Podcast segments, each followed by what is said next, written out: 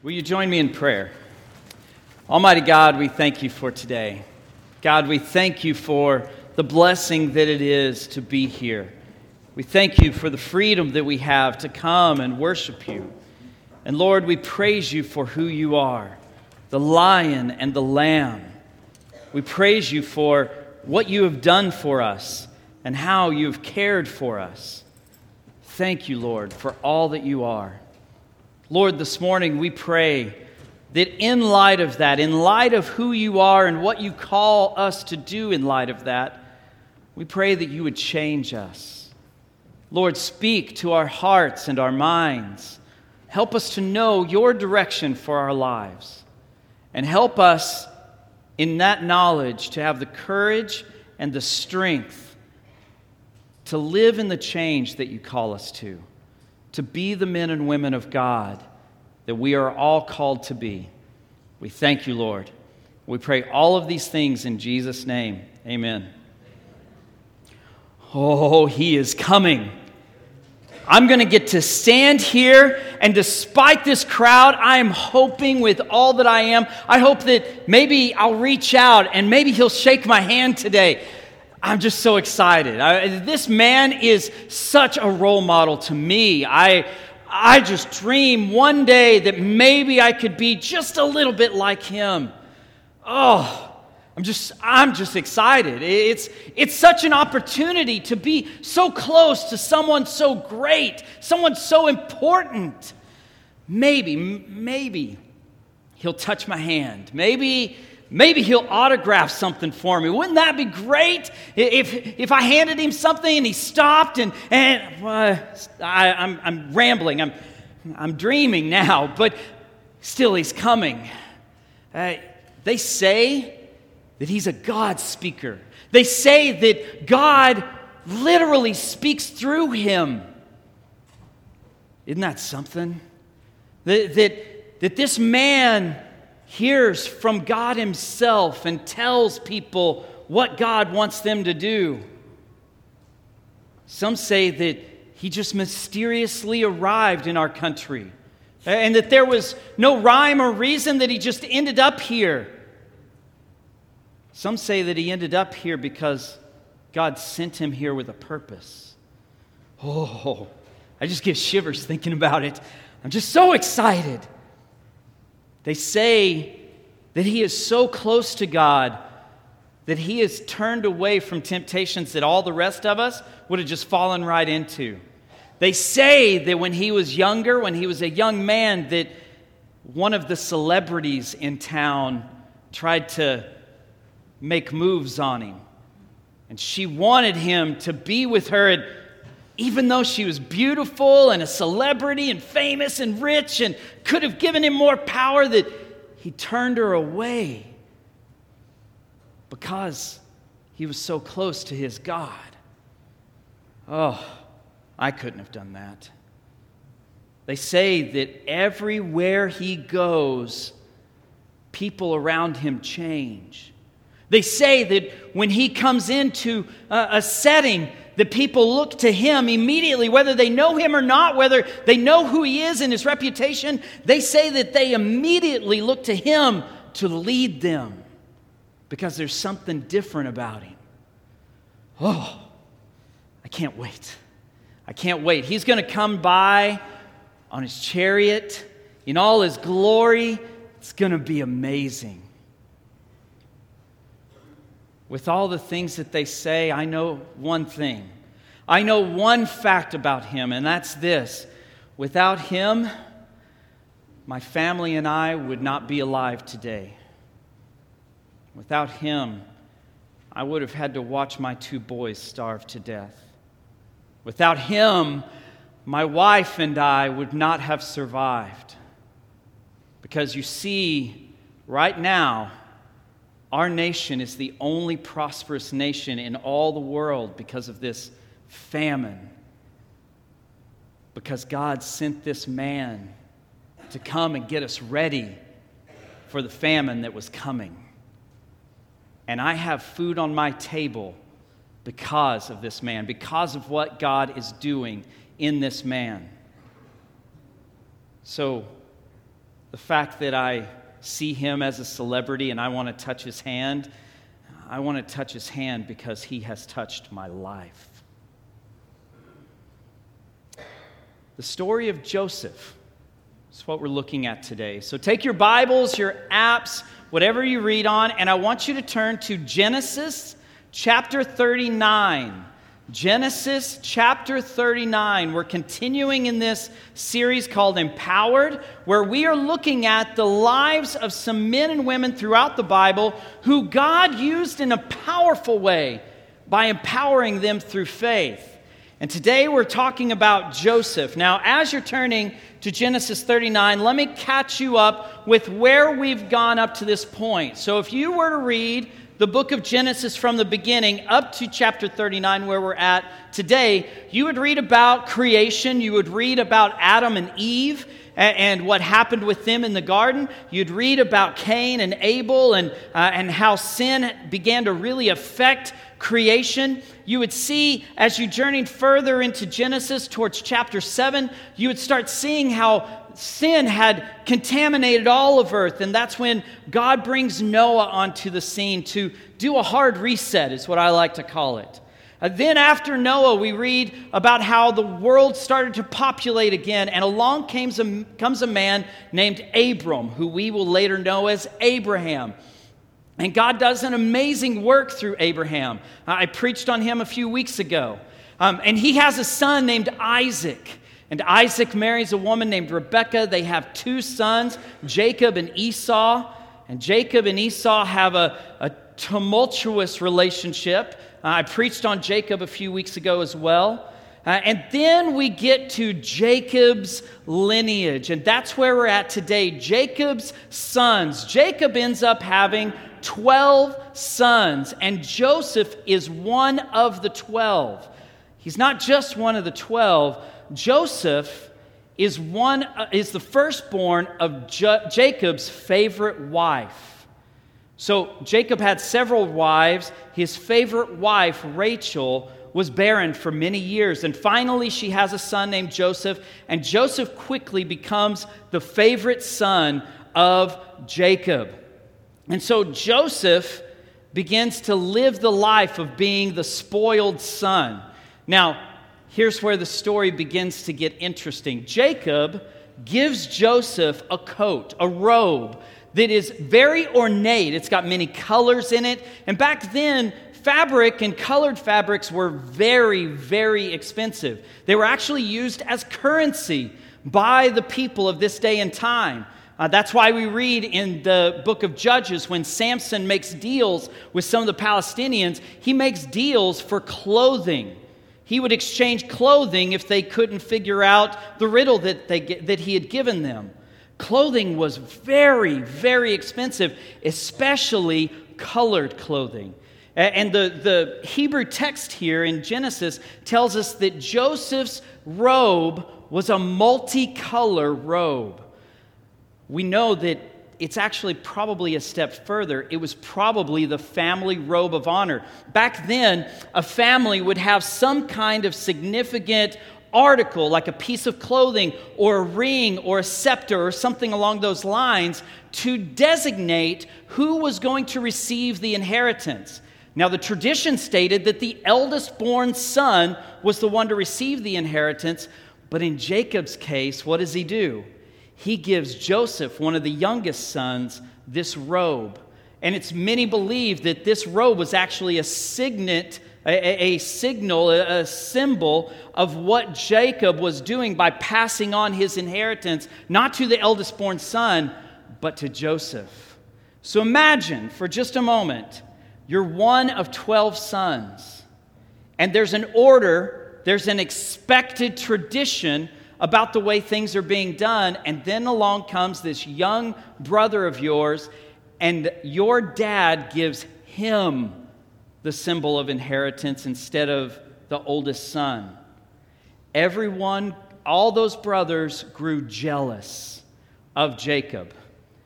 Then Jacob begins having dreams. He has two that are recorded right here in Genesis. And in these dreams, they basically symbolize these two dreams that the brothers, the 11 brothers, are going to bow down to Joseph. And then he has another one that says the brothers and the mothers and fathers are going to bow down to him. And Joseph, in his young immaturity, no offense, tells these dreams to his brothers. And his brothers grow very angry and jealous. He then goes and tells his father, and his father kind of has some question marks about it. Now, there are lessons to learn here. I'm going to take a side note for just a moment because I think we can learn something from this part of Joseph's story. First off, he got spoiled. Joseph got spoiled by his father Jacob. Parents and grandparents, listen to me. Don't spoil your children. What do you end up with when you get a spoiled child? You get a brat, you get a know it all, you get someone that is not going to be able to grow up and be a responsible, godly adult. So, parents, don't spoil your child. Grandparents, here's a hard one please adhere to the standards that your children have on your grandchildren. If your children have a grandchild and you come to spoil them, spoiling's okay, don't get me wrong, but do it within godly measures. Don't go beyond the limits that your children have set as parents to their kids. Don't ruin, don't mess up the good work that your kids are trying to do with their kids. That's the line. So if your children are trying to raise their kids a certain way, please respect that. Spoil them, don't get me wrong, but do it within reasonable limits. So don't spoil your children. Secondly, students, graduates. Today is Graduate Sunday, and we honor them because they have worked very hard to get to this point. A word of wisdom to our graduates this morning. Be wise in your relationships. Uh, Jake, uh, Joseph had these dreams, and in that moment, realistically, godly, Joseph should have gone to someone that he looked up to and asked, What should I do with this? What should I think of these dreams? But instead, according to what we read in Genesis and according to ancient, ancient Hebrew scholars, these Jewish scholars that wrote about this passage, Jewish scholars looked at this particular part of Joseph's life and they said that Joseph was arrogant, prideful, and immature. And he was, wasn't he? If you had someone, especially your child, come to you and say, Hey, mom, dad, guess what? You're going to bow down to me one day. That's what Joseph did. He was arrogant. He would not listen to the wisdom of those who had had more knowledge and more experience than him. So, graduates, be wise in your relationships. There are people who are going to cross your path that are going to have lots of experience and wisdom. Learn from that experience and wisdom. Don't think that you've got it all together and that you can't learn more. Look to those who can give you even more knowledge and wisdom in your path and your journey. So, which leads us into what happens next. Because of the jealousy, because of the strife that was taking place, Joseph ends up getting sold into slavery by his own brothers. He's sent out by his father to go check on him. They see him coming. They beat him up, throw him in a pit, and as they're trying to figure out what to do next with him, a band of slave traders comes by and they go, You know what? Let's sell him. Great idea.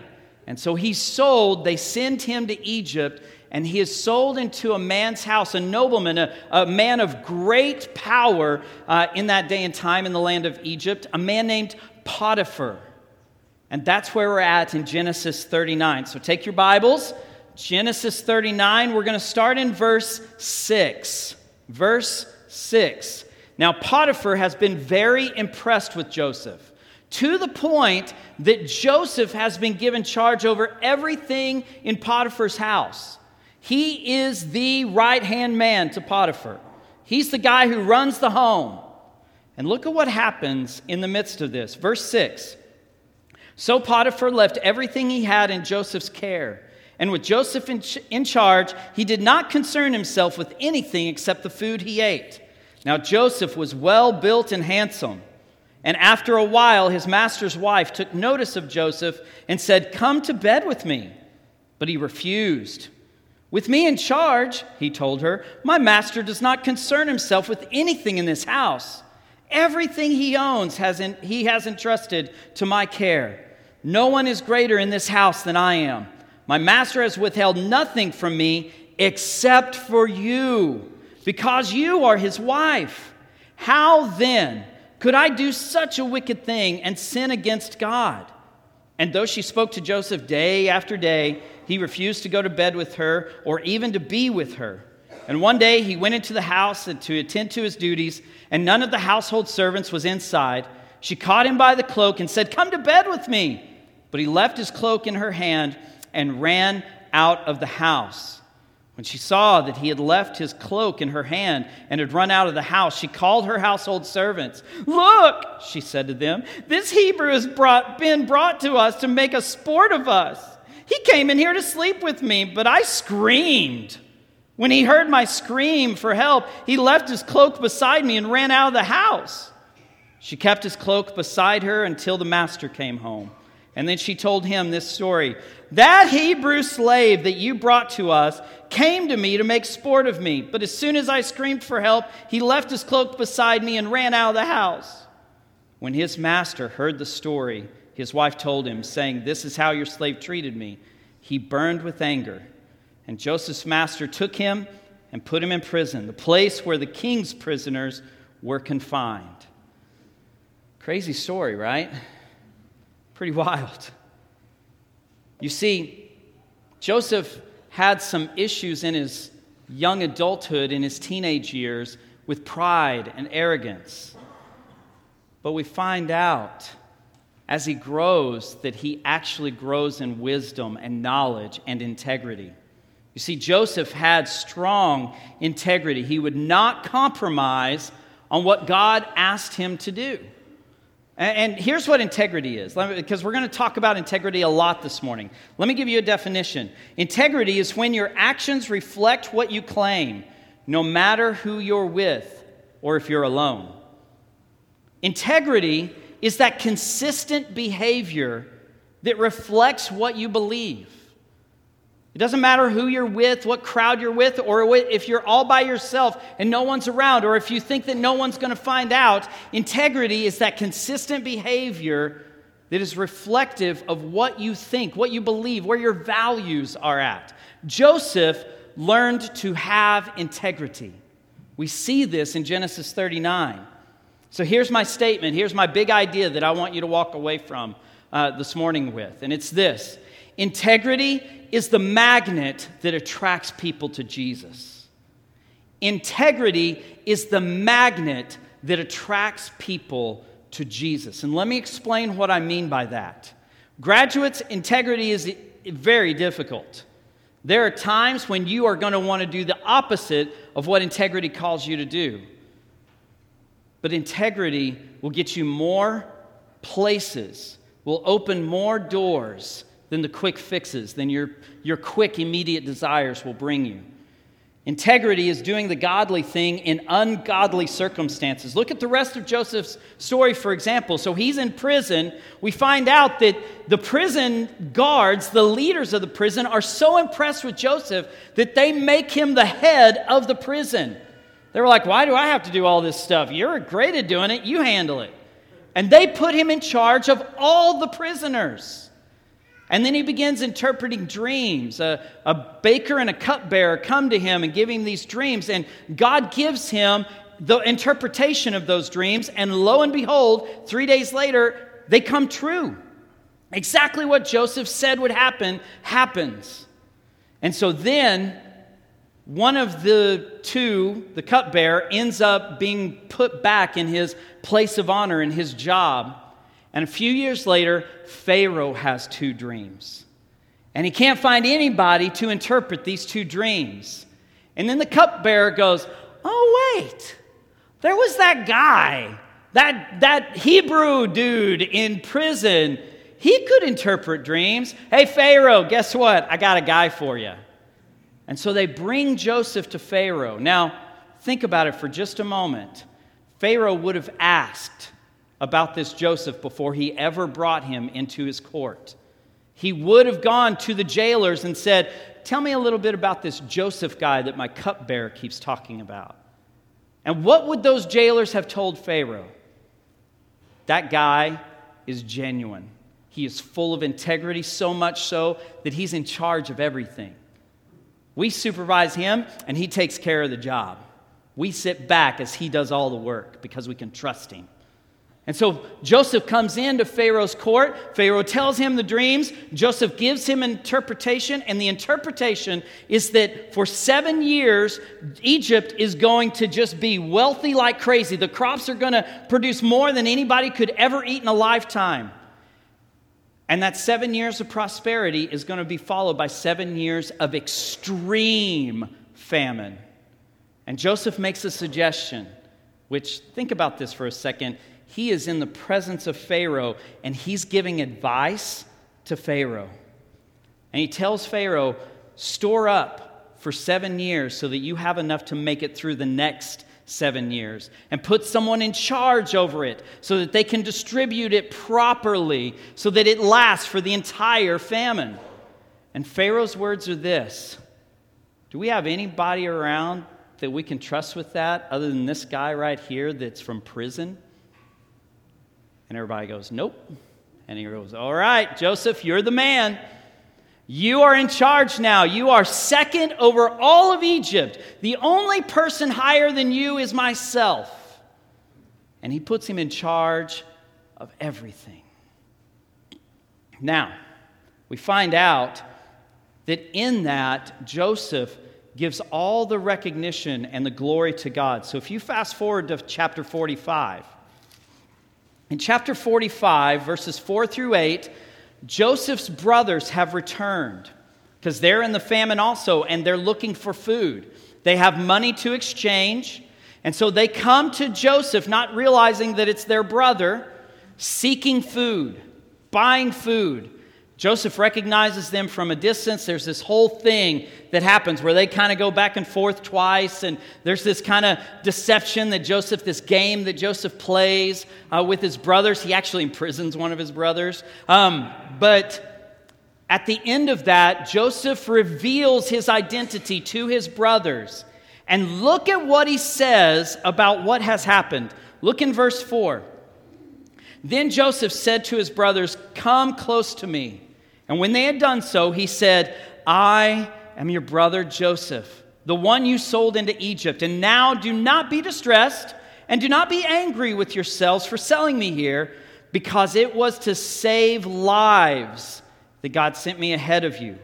For two years now, there have been famine in the land, and for the next five years, there will be no plowing and reaping. But God sent me ahead of you to preserve for you a remnant on earth and to save your lives by great deliverance. Who does Joseph give the recognition to? To God. In the midst of his integrity, in the midst of his trials, in the midst of his rising to power, who does he point to? He points to his God. He says, God is the one who did this, and here's the purpose behind that. He glorifies God for his suffering, doesn't he? In the midst of going to prison because he was falsely accused, being sold into slavery, all the bad stuff that happened to him through his life, he still glorifies God. He still points to him. And so, integrity is the magnet that attracts people to Jesus. Integrity was the thing that attracted people to Joseph. He didn't compromise. He never claimed one thing but did another. He lived in integrity. What is so difficult about integrity?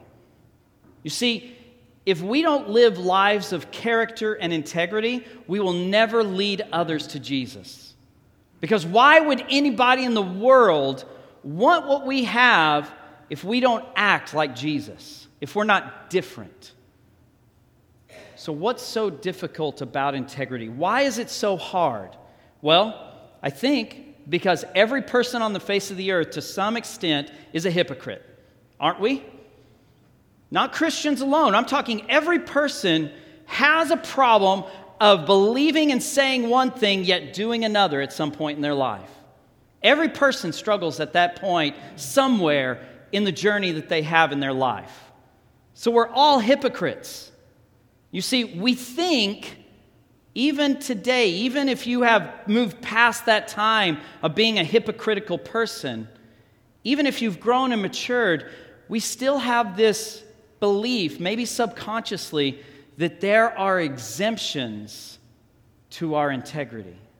Oh, there are times when I don't have to have integrity here. Or you know what? I'm just going to, in these circumstances, I'm going to allow my integrity to take a back seat so I can blow off some steam. Does this sound familiar? How many of us in this room have thought something along those lines? Let me give you some examples. Let's get this, let's make this personal, shall we? Get your toes ready because I'm going to step on them a little bit. So let's, let's loosen it up. Get ready for it. There are areas that we generally have trouble lacking integrity. Let me point out three. The first one is that we claim to love, yet many times we live selfishly. How many of you struggle in this area when you're behind the wheel of a car? We claim to love others, don't we? And yet, something about being encased in a metal cage with glass makes us just want to not love people, right? Someone does something that inconveniences us, or they do something even maybe that puts our life in danger or, or is not really very safe. And what do we do with our integrity? You need to get back there because I'm going to, right? Is there anywhere in God's Word where it says your character can take a back seat when somebody wrongs you? No. But there's no one to hold us accountable when we're in a car because we're all alone usually. We're all by ourselves. Or someone who's with us knows us really well and we feel comfortable about letting go of that integrity. My wife will chime in with me. That. Right? If we claim to be a Christian and a person of love, when we pull our cars out of this parking lot, we should drive as loving people, shouldn't we? That's hard. Let me give you another example. When someone's different than you, and you ask those questions, well, should I go talk to them? Should I love on them in the name of Jesus? It'll be really uncomfortable because they're different than I am. I have a brother that is nine years younger than I am. And he spent many years in a Christian rock band touring the, the nation. And he is covered from tat- with tattoos from his knuckles up to his neck, all the way down to the tops of his feet. He only has a few square inches of space where you can see full patches of skin because he's just covered in it. He has big uh, gauged ears. In other words, he's got those big loops in it where his ear hangs down. He's got a big disc in there. Here's the thing in my little hometown of 8,000 people, my brother, despite the fact that he is a man of honesty and integrity, cannot walk into a church without covering his entire body. That is hypocrisy. That is integrity being thrown out the window because of personal opinion. If someone is different than you, that should drive you all the more to love them in the name of Jesus. Rather than shunning them or pushing them aside or thinking, you know, someone else can talk to them. I'm not that guy or I'm not that girl. No, if God has placed that person in your life, you're the one to show the love of Jesus to that person. Let me get another one on the phone with a customer service person and you're having troubles. Have you ever been in one of these situations? You've been on hold for 30 minutes and the guy comes online, he, got, he has a, a weird accent, and you say, I need this problem fixed. And he begins to start to assess, and it takes a long time. And what do we do? Our integrity takes a back seat because of our anger and our frustrations building up. Is that person on the other end of the line someone that God wants to know and wants to come into relationship with Him? Absolutely. What about waiting in line for a long time? After church, almost every Sunday, I go and pick up groceries at the Walmart down on Pima. And I go down there, we do the pickup. We order online the night before. You ever done this? It's amazing. You should check it out. It is the best thing that's ever happened in my life. but you order online the night before, you arrange a pickup time, you go over there, you pull into a parking spot, and they bring the groceries out to you and load you up. It's awesome. But almost every time I go over there, there's four or five cars waiting. And I kid you not, I'm not making this up. Two weeks ago, I pull in, I waited about 20 minutes, and she finally brought the groceries out, and I got, hopped out and I popped my trunk and, and started helping her, and I asked her how her day was, and blah, blah, blah. And we get done, and she grabs her stuff to turn, and she stops and turns and looks at me, and she goes, You are the nicest person that we have on Sunday mornings. Did you know that? And I said, What is to be angry about over here? She goes, You'd be amazed how frustrated people get and how much time they have to wait. I said, I'm just thankful I don't have to walk through the store. But my integrity in the moment made an impression on her. What's the impression that you leave with people when things aren't as ideal as you would like them to be? What about stewardship or greed? How generous are we? Let me just call one thing out. When you go to a restaurant, do you tip? Do you tip for service or do you tip for Jesus? Do you know how much a server makes? After taxes, it's literally pennies. The only money they really make is off the tips that they get. I had a friend in high school named Kim, and me and my best friend Jeremy invited her to church on a regular basis. But she worked the lunch shift at a local Mexican restaurant, and she said to me one day, Chad, stop asking me. So I have no interest in church because Sunday lunch is the hardest day for a server. Because the people at Sunday lunch are the most demanding of any group during the week and they tip the lousiest. That is a lack of integrity, people. That is a lack of us saying we are going to be above those who do not know Christ.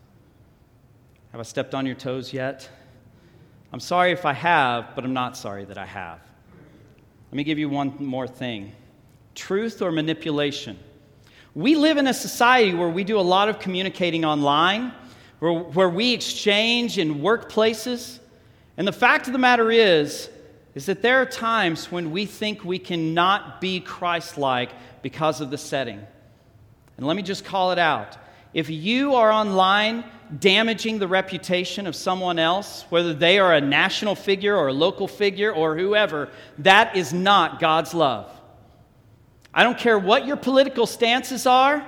I don't care what your opinions are about someone, other, someone else's views. We are never called to hurt somebody online, in face, or ever. And so if you struggle to be a kind, loving person online, maybe it's time to get offline. Because the fact is, people watch you because you claim to know Christ. I claim to know Christ. And they watch every word that we type online. And when we disparage someone else, when we're hurtful to someone else, what do you think those people who do not know Christ think about us and the Christ that we represent? They don't want anything to do with it. We damage the reputation of Jesus when we put our integrity in the back seat. So it's time to stop. Live in integrity. Be the magnet that people are attracted to because you're different. Be the person that when people interact with you, they say, What is it about this person? I want to be just like them. I want to know what they've got. I want to know what makes them so special. Be that person.